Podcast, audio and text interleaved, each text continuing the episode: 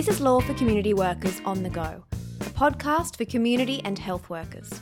In today's episode, Natalie from our Community Legal Education branch will be talking to Suzanne Parker from the Government Law team who specialises in the NDIS. This is part one of a two part series looking deeper into the specifics of getting access to the NDIS and planning.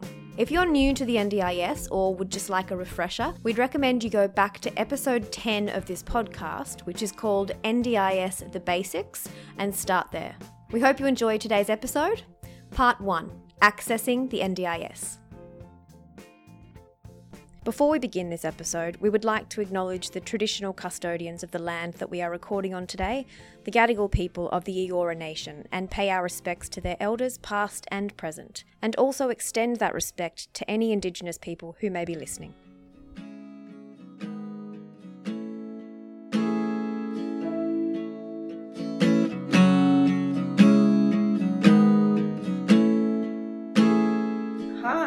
Natalie. I'm from the Community Legal Education team here at Legal Aid New South Wales, and today I'm talking with Suzanne Parker. You might recognise her voice from an earlier podcast we did on the NDIS, and today we're taking that conversation a bit further. So, welcome, Suzanne. Hi, Natalie. Welcome back, I should say. Thank you very much. Thanks for having me back. Today, it's just a conversation uh, with a lawyer. It's not legal advice. If you do want specific legal advice about the NDIS, our recommendation is always to call Law Access New South Wales as your first point of call or your local legal aid office.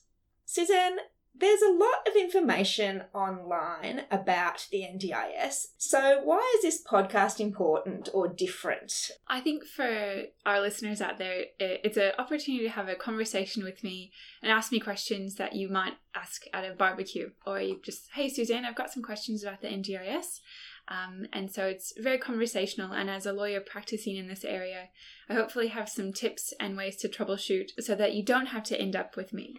Yeah, definitely. All right, well, we'll try and anticipate the questions that people might have today. I'm going to set this up to start with, I guess. If you are working in the community, somebody comes to you and says they've either heard about the NDIS, but they're not yet a participant, or maybe a client comes to to a community worker and the worker might notice that or they've come to talk about something else they're struggling with parenting or debts or money matters but mm-hmm. you notice that there might be something about that person that you think they might benefit from having supports being mm-hmm. part of the NDIS um, we've also heard of um, lawyers having clients perhaps who might mention they have a brain injury but they're not mm-hmm. yet on the NDIS so what does this hypothetical community worker in the community do? What's the first step? So the first step is applying, and um, to you, a person can make an access request as many times as they like. There's no cap on the number, so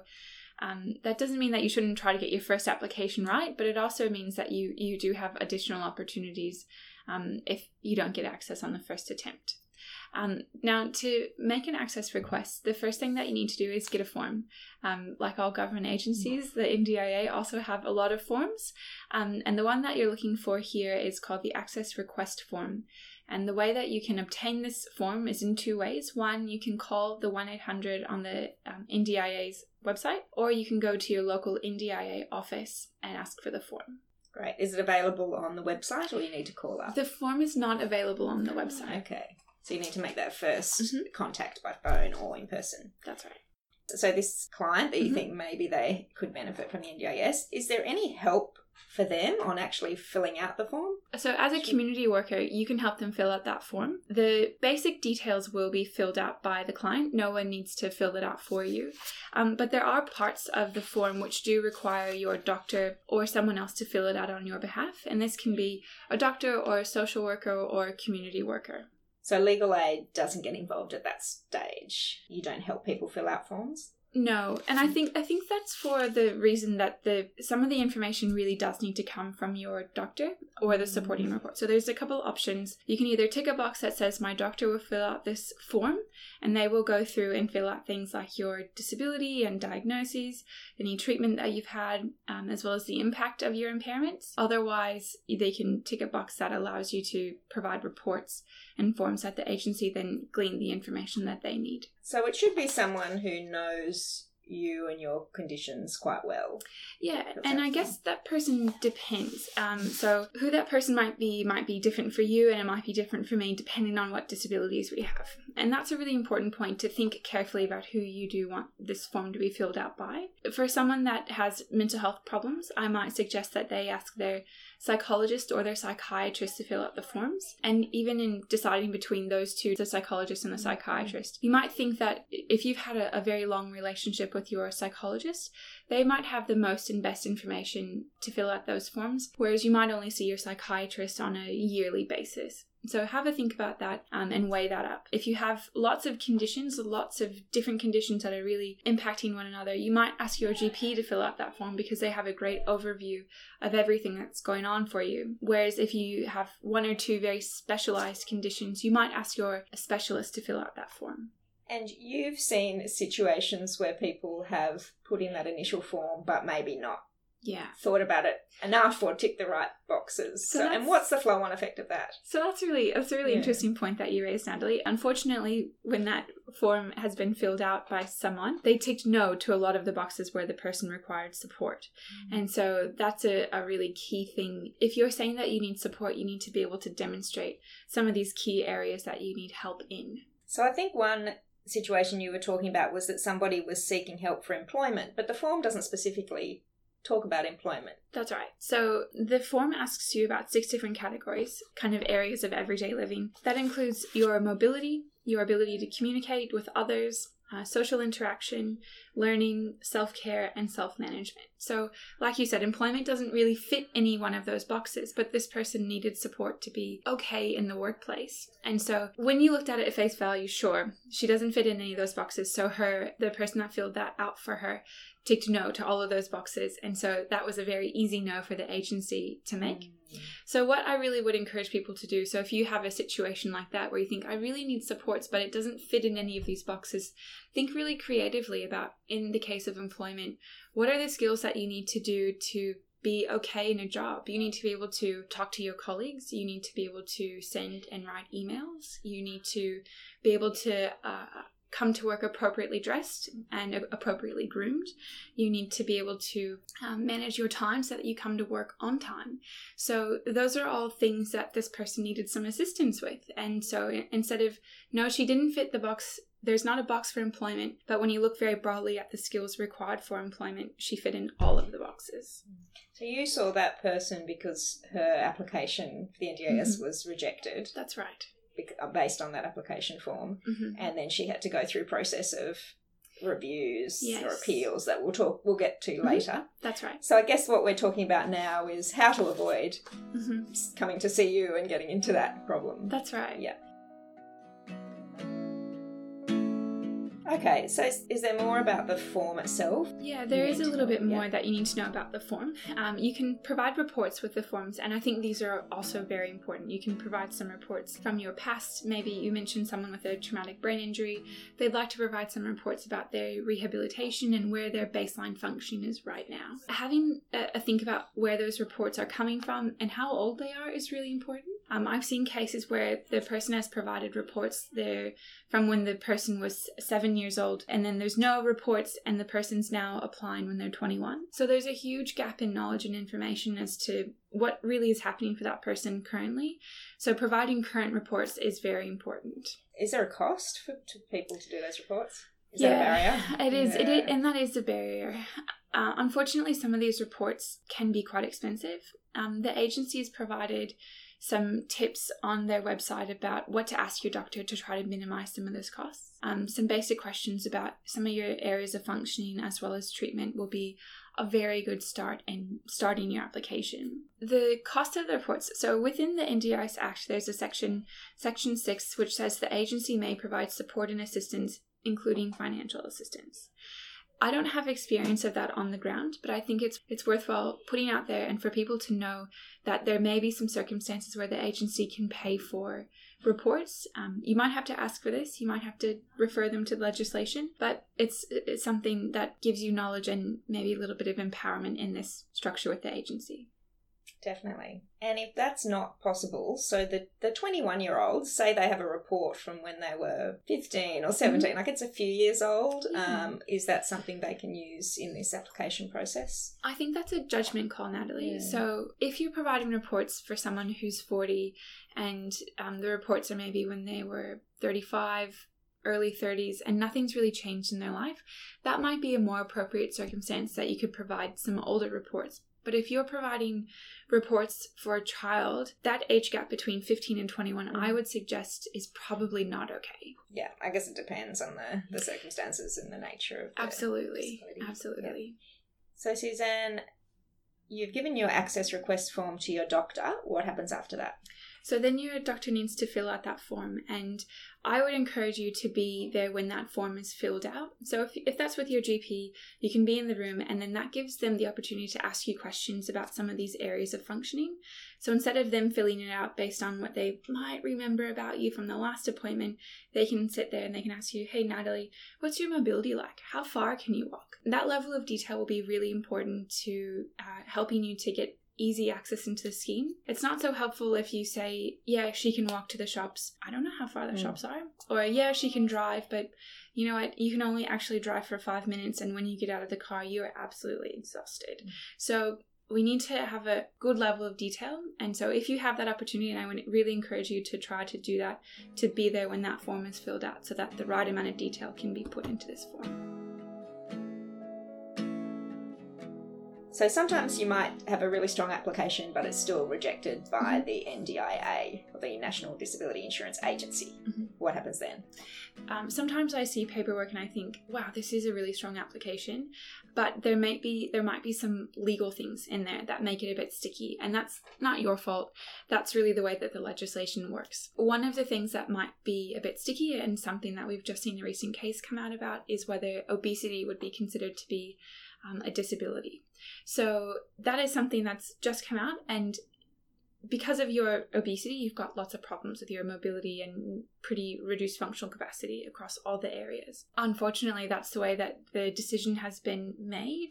It doesn't matter whether I think a person should be accepted. It's ultimately up to a tribunal member if this is where you get, and there might be some sticky legal arguments there that doesn't necessarily reflect on your access request. It's a technical legal argument, and sometimes that's the way that the cards fall. It's to do with definitions. It's to do with definitions and interpretations of the legislation, and in particular, certain words. So after you've put in your access request form, then what Mhm. happens? Then it will go back to the agency, and a delegate from the NDIA will make a decision. If you are unsuccessful at that stage, then you have three months from the date that you received the letter to appeal that decision. That's what's called an internal review. So, someone other than the original decision maker will make a new decision based on that evidence. You're also um, able to put in some new evidence. So, you might have some updated reports. You might want to think about writing a statement, sometimes a, a statement from you about your ability to be mobile in the community or to socialize with other people. That might be really worthwhile putting in. And to help you do that, I would encourage you to jump online and find a disability advocate that's someone that's free, and many of them do have some experience and some even specialized in helping people with NDIS reviews. So after three months, if somebody has left it a bit long, Mhm. is there anything they can do then? They would have to make a new access request. So, you know, it, it's not fatal that your first application um, doesn't get through. It's not fatal if you don't get around to putting in the internal review for whatever reasons. And I recognize that there are a lot of people with disabilities. It's three months goes by really quickly when you're just consumed with how difficult life is. Um, so if you don't meet the three month deadline, you can reapply and you will start the process again with the access request form. You will need to put an internal review. Um, if you're unsuccessful at that stage, then you progress to the third stage of review, um, which is at the Administrative Appeals Tribunal. At that point, you would want to think about getting some legal representation if you can. Legal aid, um, we do represent some clients. We have funding to represent cases that are novel or complex. So we have some um, criteria that's a little different than the rest of the legal aid test, merit test. And it's worth acknowledging, Natalie, that the criteria around getting legal representation is getting a little bit harder. Obviously, with the criteria around novel or complex. There aren't as many cases that are novel. So if you, and I also would like to preface this and say that everyone's facts are different. Um, this is an example. Whereas if you had a child with diabetes, that was a case that was decided by the tribunal a couple of years ago. If you approached us again with that similar case or and similar facts, we would probably have to say no. Yeah, so something that's been decided by the tribunal where we do have um, some good case law developed around that is unlikely to get legal representation. So describe a bit about your role. So someone, their application for access to the NDIS has been rejected. They've done the internal review, not successful. They have only 28 days That's to right. appeal, so it's quite quick turnaround Mhm. for you. Hmm So usually clients will have applied for um, a review at the Administrative Appeals Tribunal before they get to me. So their disability advocate might have helped with that. That's right. So Yeah. the disability advocate, and that's another great reason to have an advocate. They can be there with you and help to monitor some of those time frames. So once you get that second rejection letter, you want to put in your application at the AAT as pretty much as soon as possible so you don't miss that deadline. And then you'll apply for with your again with your disability advocate apply for legal funding. And if you do get legal aid funding you'll be assigned to a lawyer. Sometimes that can take a, a- few months depending on um, the caseload that we're experiencing and the volume of cases that we get. But again that just depends on how things are traveling at that time. Then you'll be assigned to a lawyer within the team someone like myself who specializes in NDIS reviews. Um, we'll review the documents that have been sent to us by the agency. There's a bundle of documents called the t documents which are prepared by the NDIA. So they take all the information on your file, all the access request forms that you've made, um, any reports that you've provided, anything that they think is relevant to this question. They provide that to the tribunal, and a bundle gets sent to myself as well and the person that's making the access request. So I'll get those documents and I'll have a look through and start identifying places where I think we need more evidence. Sometimes that might be doctors, sometimes that might be an occupational therapy report and start going about getting some of those reports underway. One more thing if we're getting reports for you, we do have a small amount of funding for those reports. So that is really helpful when you get to this stage. Yeah. And the cases generally go to a hearing at the AAT or they end up By and large, there's, before. they're settling before the hearing. Mm. Um, I think it's fair to say a small proportion of the cases actually end up going to hearing. They're often settled before the hearing takes place. So what does the settlement involve? What So- does that mean? The settlement uh, uh, for an access request is it's decided the agency either decides that the person is in they uh, agree that all the access criteria is met or perhaps the person decides to withdraw for a variety of reasons And in the meantime, so you said it can take a few months Mm. to, to get to that point. Is the person getting supports or help in the They- meantime, or is that a tricky situation? in the meantime so while the process of the review is underway they're not necessarily getting any supports um, there might be some supports available in your local community to pick up some of these gaps and shortfalls but no, nothing from the agency How long does it take? Well, Natalie, it depends. So I think from start to finish. So when uh, a person makes an access request to the by the time that they get to me, realistically, it can be up to two years. Oh wow! Yeah. Yeah. So time goes by. So someone makes an access request form, it gets rejected. They take the, the whole three months to ask for an internal review. Mm. Sometimes the agency can take up to six months to to finalize an internal review decision. You take 28 days to make a application to the AAT. It takes you some time to get some of these reports and documents together, time to apply for legal aid funding. Sometimes you have to wait a little bit before a lawyer is available. By the time that we're involved and by the time that everything is finalized, it can take up to two years. So is it sometimes better for somebody just to do a fresh application? It depends. It depends on their circumstances and what sort of problems there are. But if you do have conditions that are generally non contentious, um, severe osteoporosis might be a good example. And your first application just was really lacking in some of these details around your ability to, function across the areas of daily living, that might be worthwhile making a second application. And I guess all this just highlights why it's so important to get it right in the first place. It does. It does. If you can make a good application that doesn't have any of these tricky legal issues in it, um, making a good application will be really helpful for you to get the supports that you need sooner.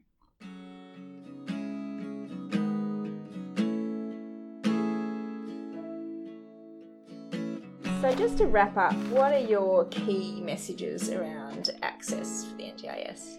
I think, Natalie, the key points that I would really want people to take away from this podcast would be to ask the right person to fill out the form because that person's going to, that information that they fill out is, is going to be really important. Um, getting the right reports, so asking the right health professionals to write the reports, and again, their information is going to be key. And of course, lastly, know that if the decision is unfavourable and you're not allowed into the scheme, that you can appeal that decision. All right, so I think that brings us to the end of the sort of access part of this mm-hmm. journey. In our next part, we're going to be talking more about planning, which is the next step. What happens once you are approved That's for right. the NDIS? So join us for the next podcast to hear more from Suzanne around planning. Thanks so much. Thanks, Natalie.